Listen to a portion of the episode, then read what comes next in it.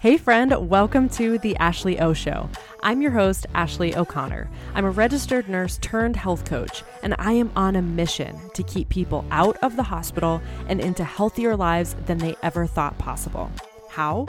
By getting back to the basics, prioritizing mental health, ditching diet culture, and repairing our relationships with food, fitness, and our bodies. Expect unfiltered, unapologetic, and unsugar-coated conversations about building lives, careers, bodies, and minds that are stronger than we could have imagined. The truth is, I don't have it all figured out, but I plan on spending my life searching for answers to the most important questions. This podcast is all about bringing you along for that ride. Now let's go chase some uncertainty. All right, friend, we have a huge, juicy topic to crack into today we are going to unravel our relationship with alcohol. I do want to give you a disclaimer. I am not someone who is completely against people drinking alcohol. I am not here to personally challenge your own relationship with alcohol. That's not my job. But I do always intend to bring up hard conversations. I do intend to always be transparent, share the behind the scenes of my own life with you because what I've learned, if anything, over the past three years now is that we need to be more honest. Is that when you say out loud the things that no one seems to want to say out loud, that people benefit because someone needs to hear you put words to something that's really difficult. Someone needs to hear that they aren't alone in what you may be experiencing. And that's always my intention on this podcast. So, alcohol is a completely controversial topic. Some people choose not to drink at all, some people drink a lot, some people identify as alcoholics, some people have a complicated relationship with alcohol. It is a very normalized substance that is readily used by a huge portion of the population. We're talking 60 to 70% of American adults. And for all my nurses listening, our numbers are even more staggering. So it's an estimated 83% of nurses and other healthcare workers that choose to drink alcohol. And this definitely checks out for my own experience as a nurse. It wasn't uncommon for us all to go out for a drink after shifts, whether that was eight o'clock in the morning or eight o'clock at night. Uh, alcohol was sort of part of the camaraderie of being a nurse, and that was how we spent time together. That was how we vented. That's how we blew off steam after shifts. So, I've been putting off this episode for a little bit because navigating the discussion of alcohol and its impact on the body, our relationship to it, choosing to drink or not to drink, is kind of like walking on eggshells because you just can't make everyone happy because it's controversial. It can be very polarizing. So, I'm just going to tell you my own story. I'm going to be extremely honest with my own experience. I'm going to share some information about how alcohol works in the body, how it can impact our health, and I'm going to let you decide how you feel about it. So, take all of this with a grain of salt, uh, but I'm not going to continue to disclaimerize that's not a word, but we're going to make it one this episode because it makes it way too choppy. I am here just to give you a different perspective. I'm here to be extremely honest and transparent. Know that this episode is not an easy one to create, but I knew that it was extremely important for me to create, even if it was just for me. But I know that it's not. I know that someone out there, maybe you, needs to hear this message right now. So, my relationship with alcohol really started in, I think it was my second year of college. So, growing up, and into my teenage years i was I had no interest. I think i had drank a little bit when i was like 13 or 14 like all of my friends were doing it. And so i tried some liquor and it was disgusting and i had no interest. So i didn't drink at all. And as i approached like my second year of college or even just going into college i started to get a lot of pressure of family members, friends, people being like, You're weird that you don't drink. Why don't you drink? Try this, try this, try this. Everyone had me try a bunch of different kinds of alcohols in search of what I would actually like. Because once I found what I liked, apparently, then I would, it was like a gateway, and I would then like all alcohol. Which thinking back is extraordinarily wild to me. This idea that I was, it was weird and unacceptable that I didn't want to drink. I just kind of wonder if no one around me tried to push me, whether I would have ever started drinking at all, because maybe I would have just never found the interest. But at a certain point, I discovered Moscato wine. I'm talking barefoot, like $8 Moscato wine, which is basically juice. And I could drink it because it tasted like juice. And that was kind of what started my journey with alcohol. I was always drinking Moscato at the beginning, and then I started playing with other types of wine, and then it was like mixed drinks, right? You get all these fruity things, and that's what's what tastes good. And so I started to enter a phase where I was drinking in college. And what I found as an extremely introverted person, especially during this period of my life, I was in a very crippling phase of social anxiety where I didn't, I barely wanted to leave my dorm. I didn't have very many friends. I was isolating a lot. Suddenly, I found the antidote for my social anxiety and introvertedness. Uh, I could drink, and suddenly I was an extrovert. Suddenly I was social. Suddenly I was comfortable. There was no more anxiety. And you can imagine how enticing, but also how toxic and dangerous that could be for someone who was struggling so much in social situations and felt so alone. I found something that made me fun. I found something that gave me friendships and bonds that my like annoying, miserable, downer, bummer of a self in my normal day to day life could never achieve. But either way, at this point, my drinking is extremely normal. I'm in college. I'm going to parties. I'm making friends. We're going to bars. Like, I'm drinking the normal social amount, and that's about it. I 100% did have nights where I drank way too much. I remember, unfortunately, a New Year's where I was just dipping my toe into drinking alcohol and I chose to drink an entire bottle of the Moscato barefoot wine all to myself. And as you can imagine, that's like literally a sugar bomb. And I had my first experience getting sick, and that was freaking miserable and embarrassing. And as someone who really struggles with feelings of like shame and guilt and embarrassment, like embarrassment is one of my most dreaded emotions. I really struggle with any of those alcohol related stories where I'm ashamed of my own behavior or the fact that I quote unquote like lost control, right? So I'm going through college, we graduate.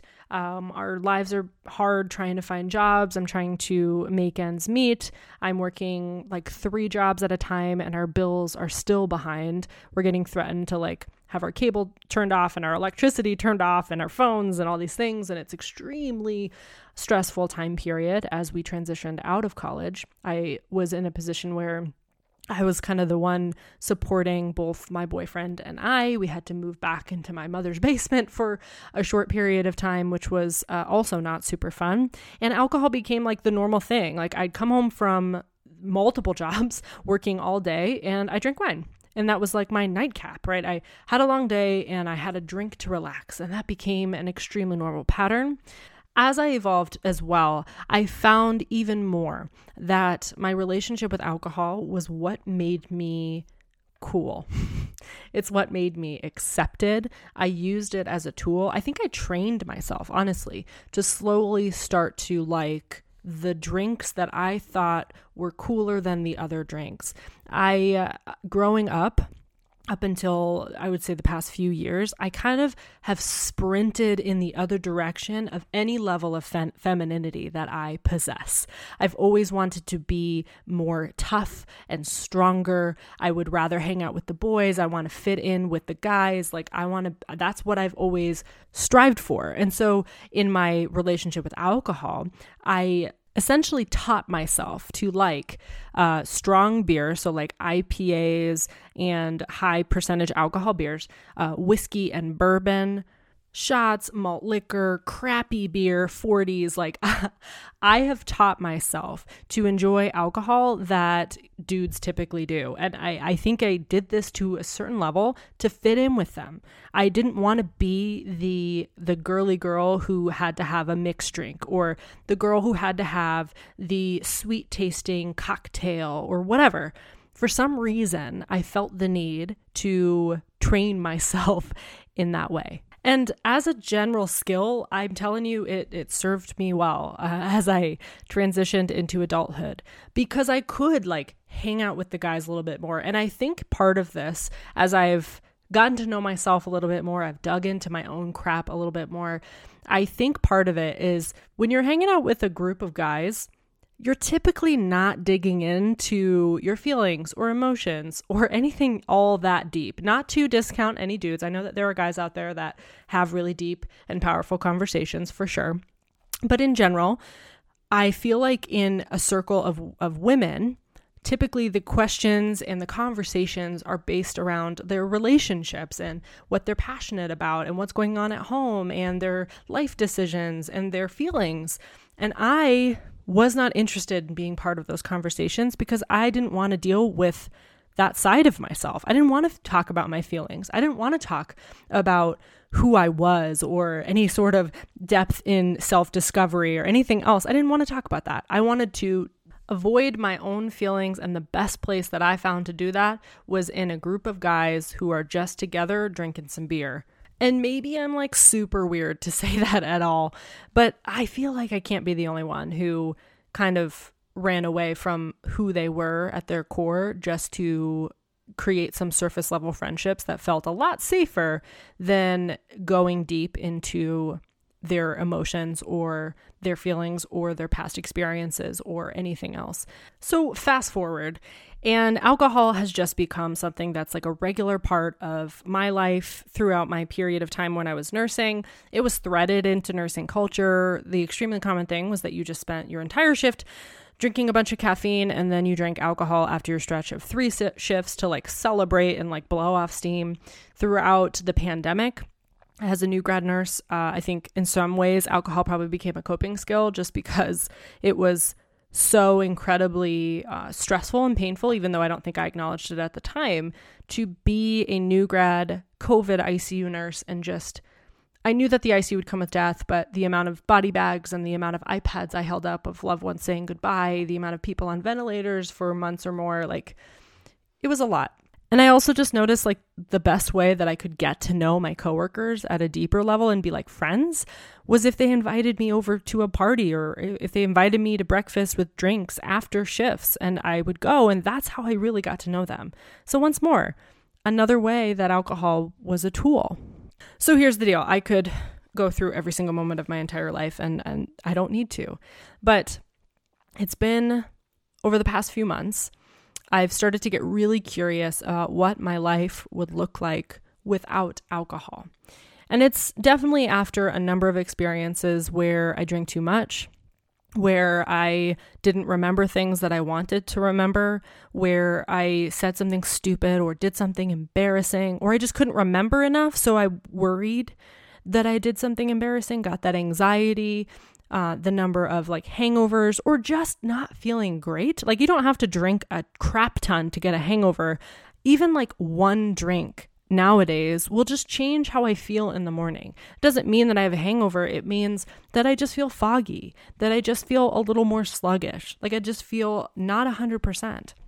And it just got really freaking old. When we were in Denver, there was one occasion where we went out had a great night. We were drinking a bunch, and I lost my wallet. I lost my wallet, left it at some bar, and felt extraordinarily embarrassed. Those things hit me a lot harder. And I think that that's probably evident of my relationship with alcohol. Like the fact that those incidences bother me so much was a red flag already because it was just not good for my mental health how much shame and guilt I carried just because I did silly things like leave my wallet behind somewhere. I just felt so stupid and and irresponsible and immature because I couldn't keep track of basic things. I really beat myself up about those types of things.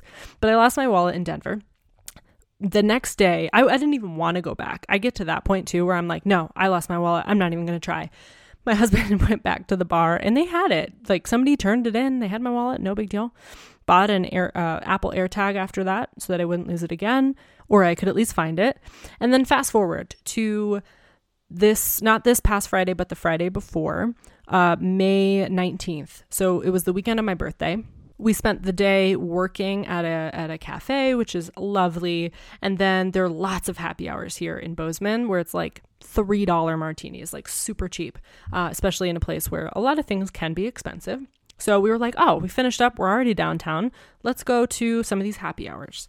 Drank a few martinis, and then it's like, let's go somewhere else. And now we're bouncing around to a bunch of different bars. We've got more people coming to hang out with us, becomes this big thing. I'm definitely drinking more than I had ever intended when the night began. Um, and we're getting to another bar, we're walking in, and I realize I don't have my wallet. I can't get into this bar. And cue the frustration, cue the shame, cue the guilt, cue the anger with myself. Eventually, again, we had this Apple AirTag, so I found my wallet because in Bozeman, everyone's so nice. Like, I don't know, nobody takes anything. It's crazy. But I am so angry with myself. I'm so ashamed. I'm like, I'm getting an Uber. Order the Uber, sit in the Uber, drive home, get home, kind of intoxicated, walk the dog, do all the things, basically on the verge of tears the entire time. I spend the night like crying because I just feel like a horrible person over something so simple. Wake up in the morning, realize I left my wallet in the Uber. Can't make this up. Uh, I the again, it's Bozeman. So the lady was so nice. She brought me my wallet. It was not a big deal, but it felt like a huge deal. And it, for the first time in a really long time, it hit me that I just I didn't want this to be part of my life anymore.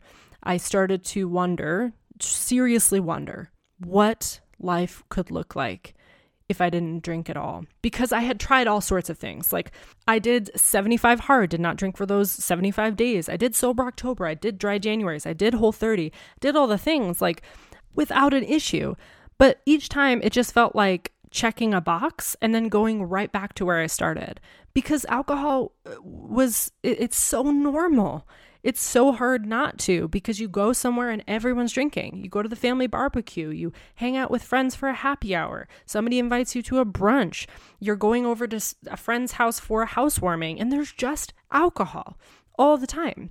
And so just to be social, just to fit in, it's it's so easy just to go right back to wherever you were before you ever did said challenge. So, none of those challenges actually changed any part of my relationship to alcohol. If anything, each time I did those, I was like, this is stupid. I'm annoyed, but I'm going to prove this to myself that I cannot drink for 75 days or whatever. And then maybe my relationship will be different and I won't drink as much, like whatever. But that never happened because my motivation was flawed and this is true for honestly any goal, right? If you are trying to lose weight, if you're trying to get in shape, if you have a career goal, whatever, if you don't attach to a deeper motivation, if you hang on to some surface level BS motivation, you're never going to get there. You're never going to follow through because it's not strong enough. So you need to have a strong motivation. You need a strong why. And sometimes it just takes time. And for me, it's taken this amount of time. The other big difference is that I'm coming at this from a place of curiosity. I just started to wonder. Yes, after the evening where I lost my wallet twice somehow and retrieved it, I definitely carried some negativity, some judgment. I was angry at myself. But once I recovered from those feelings, I just started to explore what could it look like? Are there other people who are exploring what sober life looks like, even though they don't identify as alcoholics, because there's shame and stigma associated with that too.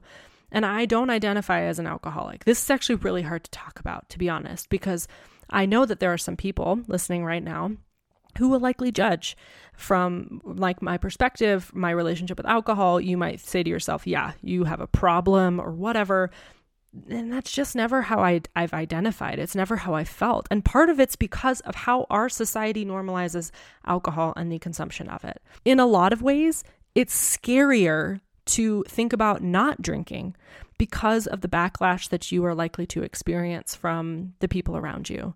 And I'm not going to lie, I am afraid sometimes. I'm scared to tell some people because I worry that they're not going to want to hang out with me anymore or they're going to judge me or they're going to feel like I'm personally attacking their relationship with alcohol, that I'm judging them because I'm choosing not to drink, which, again, the last thing I want.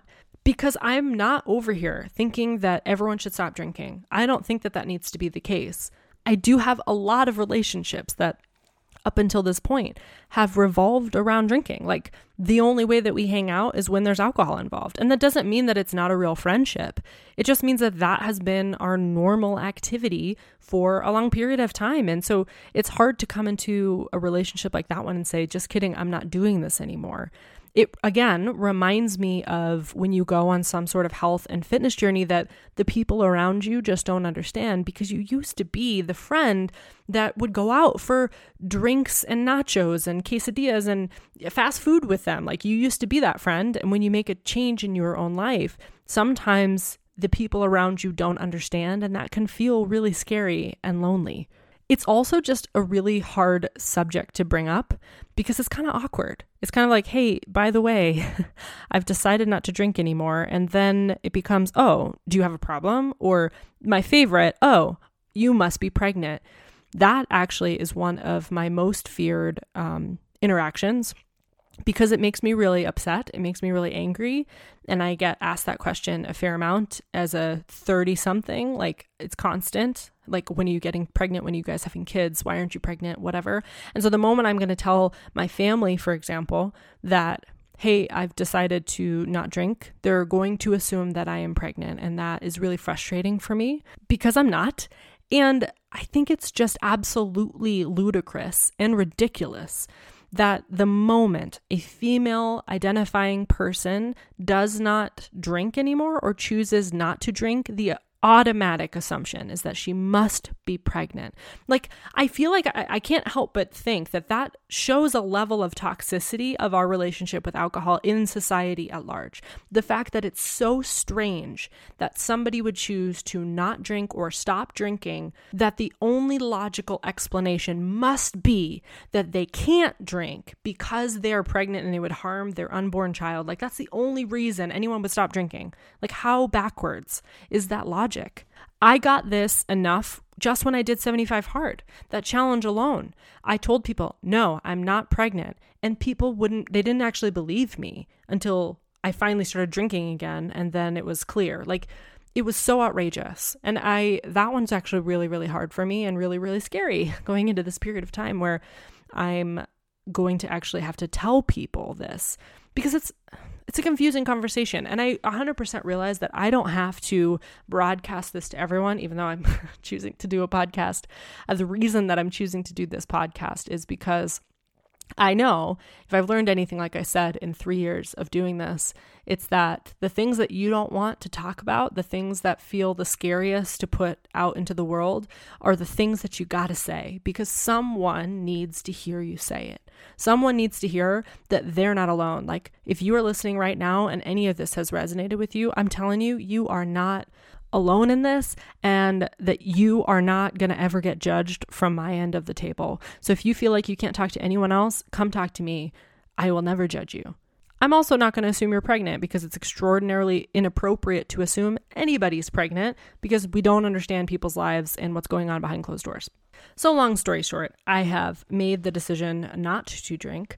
I have not set any period of time. I think that oftentimes that can backfire when we set rules. Um, I've learned that, if anything, from diet culture and my own relationship with food and exercise and such. If I set hard, rigid rules, my mind likes to rebel. So I don't have any rules or specific dates or anything in mind about how long I'm going to choose not to drink. My vision at this point is to never go back. Like I have zero interest at all. And I got I got to tell you like it's wild to be, but I have essentially not drank anything since uh, May 20th, which is just 10 days. Um, but the way that my life has changed, my feelings have changed, and how I have gotten to know myself has changed in this short period of time is absolutely wild. I started to explore like programs for like the sober curious um, that were extremely intriguing. Like, I wish that I could do all of these things, but uh, cost wise, it just didn't make sense. So I decided to kind of create my own version of some of these programs that offer different types of support so that you're not just like focusing solely on not drinking alcohol it's so much deeper and so much more. So, I have a bunch of practices that I've put into place where I'm actually learning so much about myself. I'm facing things that I've avoided for years, like hard conversations are no longer coddled with alcohol. Like instead of alcohol being a coping mechanism at the end of a long day, not an option anymore. So I have to explore new ones. And I'm so excited about that privilege. I'm so excited about the idea of exploring these things for the first time. I essentially have built this network for that that gives me like a structured plan over the next like 12 weeks and then beyond where I have like books picked out, I have like journal prompts, I've got workbooks, I've got all sorts of things that are not really about alcohol at all. Some of the books are, but the other things are not. It's simply just like, hey, who am I without alcohol in my life at all? And again, it's not as though my life revolved around alcohol. It's that it's so woven into our lives because it's so normalized by society and everyone around us that when you take that thread away, when you take out the thread of alcohol, there's lots of holes left behind that you have to fill that you have to figure out like how do I navigate social situations if I'm choosing not to drink, especially for someone like me who is an introvert that used to be how I dealt with being an introvert in a very big, large gathering in a social setting. And now I have to face the idea of how long do I want to stay at this party? Um, what boundaries do I have? Do I just say no and not go altogether? Uh, what am I going to do to entertain myself in a in a place like this? How am I going to open up? I'm going to have to set goals and challenges for myself to build deeper relationships in those settings than I ever did. Because instead, I I had relied on a crutch of alcohol that just made it fun, and I never had to go deep. The other thing that I absolutely love about the book that I'm reading right now and just some of the resources that I've chosen to dig into is that they're reframing what it means to choose not to drink alcohol, to choose to be sober. Because if you look at the definition of sober, while the first definition is just to abstain from alcohol, some of the other definitions are things like make or become more serious, sensible, or solemn. It all sounds depressing. It all sounds like it's no fun at all. And I think that's how a lot of us think of living without alcohol, of choosing not to drink, of being sober in a world obsessed with alcohol. We assume that it means that we're going to have no fun. It, it, we assume that it means we're going to be bored, that we're going to miss out, that our life is going to be less. When in reality, making this choice can actually amplify your experience of life. And over 10 days, it's been a short amount of time, but I honestly have felt more in tune and present and alive than I have in a really long time. And that's why I love this book that I'm reading because it focuses on the beautiful aspects of living a life without alcohol instead of all the depressing parts of st- instead of all the sacrifice and letting go and you know surrendering like that's not the vibe of this book. It's called The Sober Lush. The subtitle is A Hedonist Guide to Living a decadent, adventurous, soulful life alcohol free. And that's truly what this book is. It's written by two writers. So it's just so romantic the way they write it. And they truly, the entire book feels like a love letter to life, but a love letter to life without alcohol. They tell their own stories of how they reached the point that they did, where they chose to stop drinking. And then they kind of share how their life has changed and the experiences that they've had. And and they just give you a whole other perspective on what it can mean to choose not to drink. And it's honestly made me so excited about the entire process because, like I said, I've explored hobbies and ideas and parts of myself that I never have because there was no reason to. It's just given me so much more space than I ever thought I even had. I seem to have more time and energy and money to devote to things that I care about. And it's been the coolest process. And I know it's really early in um, this experience, but once again, I, I just felt this pull to share with you all because I had this feeling that somebody needed to hear my story because maybe they needed to tell theirs too. So I'm just really excited and I can't help but want to share everything that I can with you guys because you feel like a family, um, each and every one of you in so many ways, just coming here week after week. I've been doing this for almost three years now, and it, it feels like longer, but the relationships that I've built from from this podcast and the people that I've that reached have reached out to me that I've gotten to know that I've gotten to meet in person have been incredibly impactful. And so it feels wrong not to share things with you guys. Um, and so I obviously couldn't help but share with you all basically immediately. You'll definitely hear more about this if you're following on Instagram. If you're not, I would love to see you over there. Um, my handle is at Ashley O Show. And I'll be sharing more about that over there. And it's something that I am happy to bring into one on one coaching as well for those who feel that that would be a great support for them. So if that's you, that's an aspect that we can a thousand percent dive into in a one on one coaching space where we can build out a plan for not only your health and your fitness and your mental health, but we can build out a plan on changing your relationship with alcohol. And that does not have to mean that you give it up altogether or choose like a sober life like I am but it may mean that we figure out different ways for you to evolve that relationship or uh, take a break or whatever else feels right for you. We can build out a plan that feels right for you. So, thank you guys so much for spending this time, for hearing me out, and keeping an open mind for your support as well. Please know that this these types of episodes are never super comfortable or easy when you are sharing vulnerable aspects of yourself in real time, not just like after the fact.